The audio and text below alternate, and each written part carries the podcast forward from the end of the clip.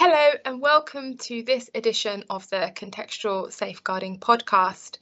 In this podcast, we're going to be talking about um, alternative approaches to planning and conferencing for young people who experience extrafamilial harm. And we're going to be talking about this with two people who have been involved in chairing conferences related to extrafamilial harm. There's a lot of work required by chairs to think about how to develop conferences and plans that are effective. And these chairs have been directly involved in piloting alternative approaches. I'm sure there's a lot that they've developed that will be of helpful learning to our audience. So I'm going to ask them to both introduce themselves um, to get us started, and then I'm going to take us through a series of questions so we can talk more about the work they've been doing. So Dawn, can I come to you first, please? Okay, I'm Dawn Wakeford, and I'm an independent reviewing officer here in Wiltshire. Thank you. And I'm Mercedes West Henson, and I am a Child Protection Chair in Wiltshire. Thank you both, Marody and Dawn, for joining us today. So, as I mentioned in my introduction, um, children's services departments around England and Wales have been thinking about the best way to plan for young people at risk of significant harm beyond their family home, the roles of conferences and the wider planning process um, in this respect. Can you briefly describe to me what you think some of the motivations are for having these conversations. Why should we be rethinking our approach to planning and conferencing for young people impacted by extra familial harm? Do you want to go first, Dawn? No, you, you start, Marady. That's fine by me. And I'll just jump in. Okay, well, I think that uh, what we're seeing is is a picture of an increasing number of young people who are at very high risk of suffering a, significant and serious harm in in their local communities either kind of linked to their own behaviors or linked to to behaviors of, of others that they associate with. And that kind of increasing number has certainly has made us in Wiltshire think about uh, whether we should try and, and address that through the child protection conference and, and child protection uh, procedures in in a way that that kind of makes a clear distinction between extrafamilial harm and intrafamilial harm. So um, so we have developed the risk outside the home uh, conference model. It's still work in progress in terms of, of developing and uh, and looking at what works. And we have a, a, relatively small number of young people who, who are subject to to these risks out, risk outside the home uh, child protection plans. That's great, uh, thank you and so you really felt like there's an increasing need and you've seen that something might be might be needed that's different. Um dawn did you want to add anything to that? I think it's historically we've both been involved as cp chairs with with mapping with you know when we've been talking about young people other names have come up other links have come up. And and when we've talked about the young people we've thought you know the parents are doing everything they can they're trying really hard. They're reporting to the police um, and they're trying to safeguard their children, but they can't. So they didn't fit into our usual format of, you know, is it something the parents are doing or not doing? Um, so having it like this, the mapping wasn't really doing what we wanted. So the Roth system of talking about the risk um, outside the home and having the family involved, having the young person involved is really, really key. And they're working, I think it works really hard that way. It gets the young person to think about why everybody is so worried about them. That's great, thank you. And we're going to talk a bit more about what's different um, as we go through this podcast. So that's really helpful starter. So as people that have chaired these meetings, what would you say some of the key things might have been that might be different for you um, when it comes to preparing for a Roth conference as opposed to a standard child protection conference? Okay, I think for, for preparing, you're having to think a lot more about okay what are the other agencies outside there? So people that you might not have invited before because you were relying on a social workers list.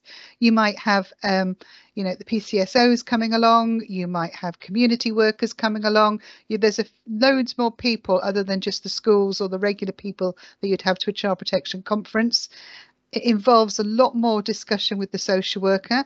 It involves a lot more discussion with the family and the young person about who do you think you want there? And it might be family, it might be friends.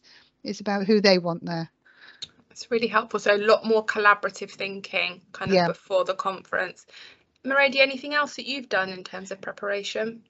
I, th- I think kind of an, an, ongoing challenge is kind of having to think outside the our traditional box, our mm. traditional uh, CP child protection box, and to think about the um, the context of the risks to the young people, where it is, but also kind of thinking about safety. Where are they safe? Talking to them about that. Talking to yeah.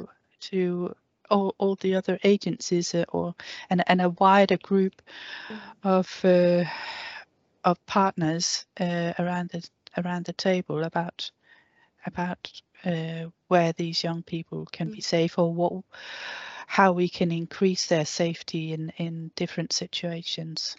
And what you've both said in different ways, Dawn, in terms of you thinking about who needs to be there and Meredi thinking about what questions you're asking, you're both describing that needing to think about the where as well as the what so just not kind of what is the risk and how and mm. how how at risk are they but you're having to ask where are they at risk and therefore who needs to be there and that shift from thinking about what's happening to where it's happening as well it sounds yeah. like that that really does require a different type of preparation from you.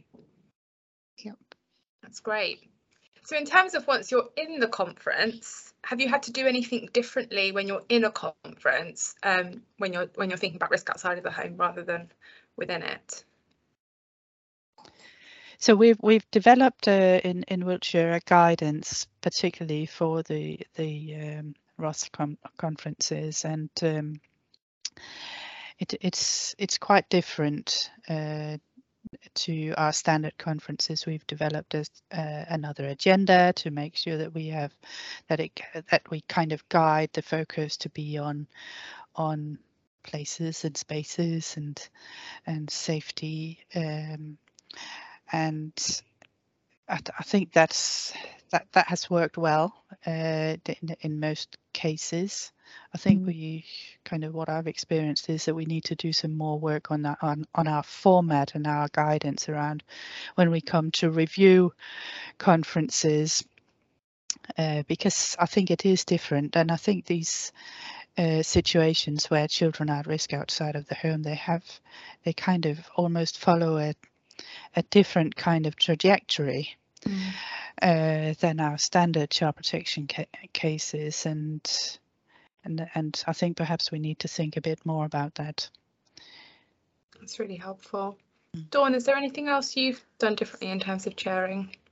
I think it, it, took a while to get your head around it. It's a different way of doing it, um, a different way of asking your questions um, about obviously leading with the, the parent, leading with the young person rather than leading with the professionals or saying why they're so worried. You're talking about, okay, with the young person about where do you feel safe? And that's a different way of, of doing it. And, you know, why do you feel safe and who are your safe people? Rather than coming at it from that angle, rather than how we usually do it, which is all the professionals tell you why you're so worried, and then you put in a plan.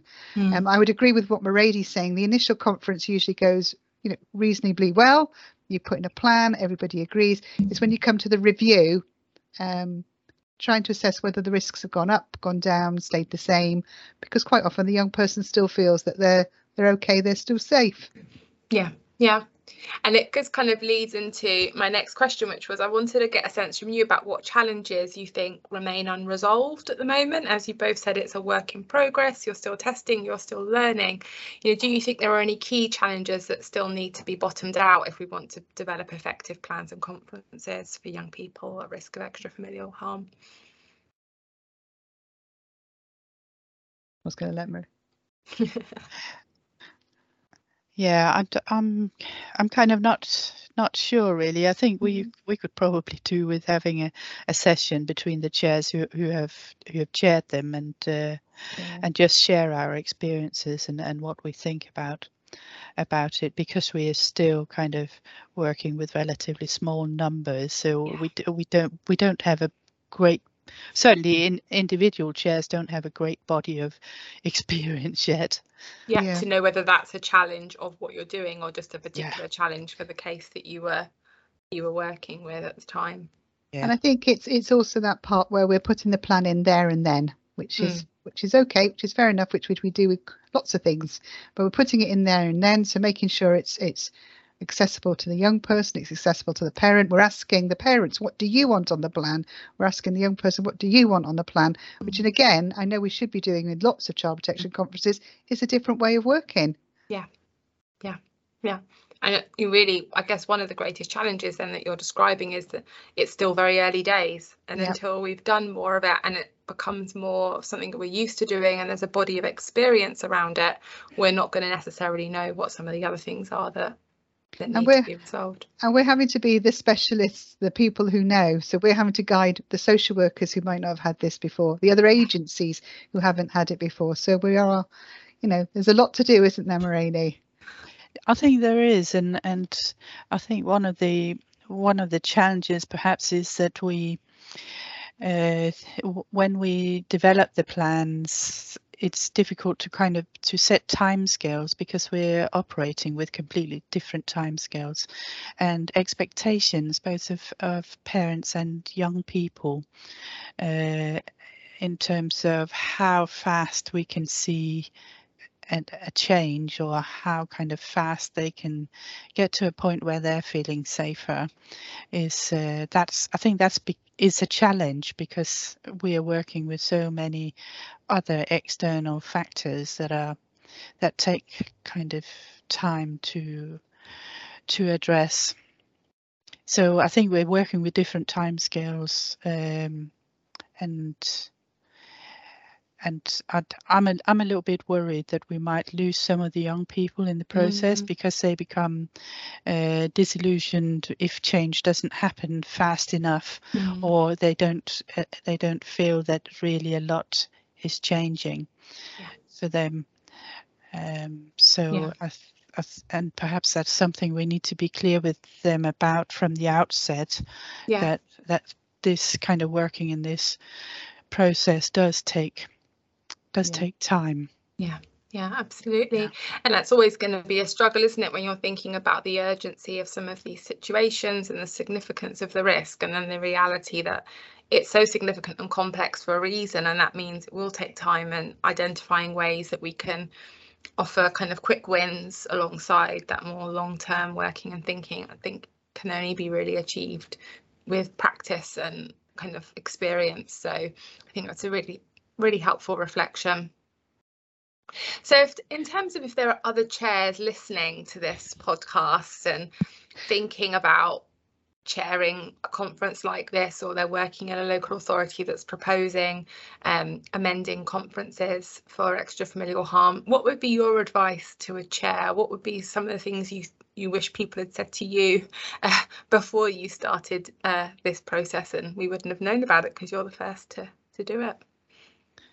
Gosh, that's difficult because Mm. until you do it, you don't you don't know. I think for us, it's it's like Mercedes just said. We've chaired a few conferences. We need to get together to go. Okay, how's it worked for you? How would you do it differently? We haven't had that opportunity yet. So Mhm. when we've done that, maybe we'll be a bit more able to answer that question, Char- Charlene. But what I would say is it's well worth it. It is worthwhile. It does make you think about your own practice. Mm. It does really Yeah. make you think about involving families a lot more, really thinking about where the risk is. So is worthwhile in that kind of way. That's really helpful. I think I mean th- I, d- I don't know if there's any kind of golden way of doing it. I, I think that kind of my advice would be to for people to just to to get out there and and actually try it out. I have the discussions in in within your service and and uh, I think it's important that before you kind of start do, going down the child protection conference route of trying to manage these risks that you that you do think about it and have some some a good guidance both for parents young people and professionals in place and that you're clear about your own processes and and, and how you want to record this. That's really helpful and i think that's great advice for people who would be be setting out kind of give it a go. You don't know how it's going to go but you know it's worthwhile doing and it may shift your thinking and help you think mm. about how you're chairing in general and how you're engaging families. And i think through everything you've said in terms of shifting that focus to what the risk is to where it is and kind of the difference that makes in terms of the conversations you have the preparation you do and the plans you develop i think is is, is a really critical key message for people to take away yeah. So thank you to both of you for taking part in this podcast. I hope our listeners have found it helpful and interesting. There's a number of resources on the Contextual Safeguarding website about developing alternative approaches to planning and conferencing for young people affected by extrafamilial harm, and a lot of other episodes on the Contextual Safeguarding podcast uh, developed by people in our test site. So thank you for listening.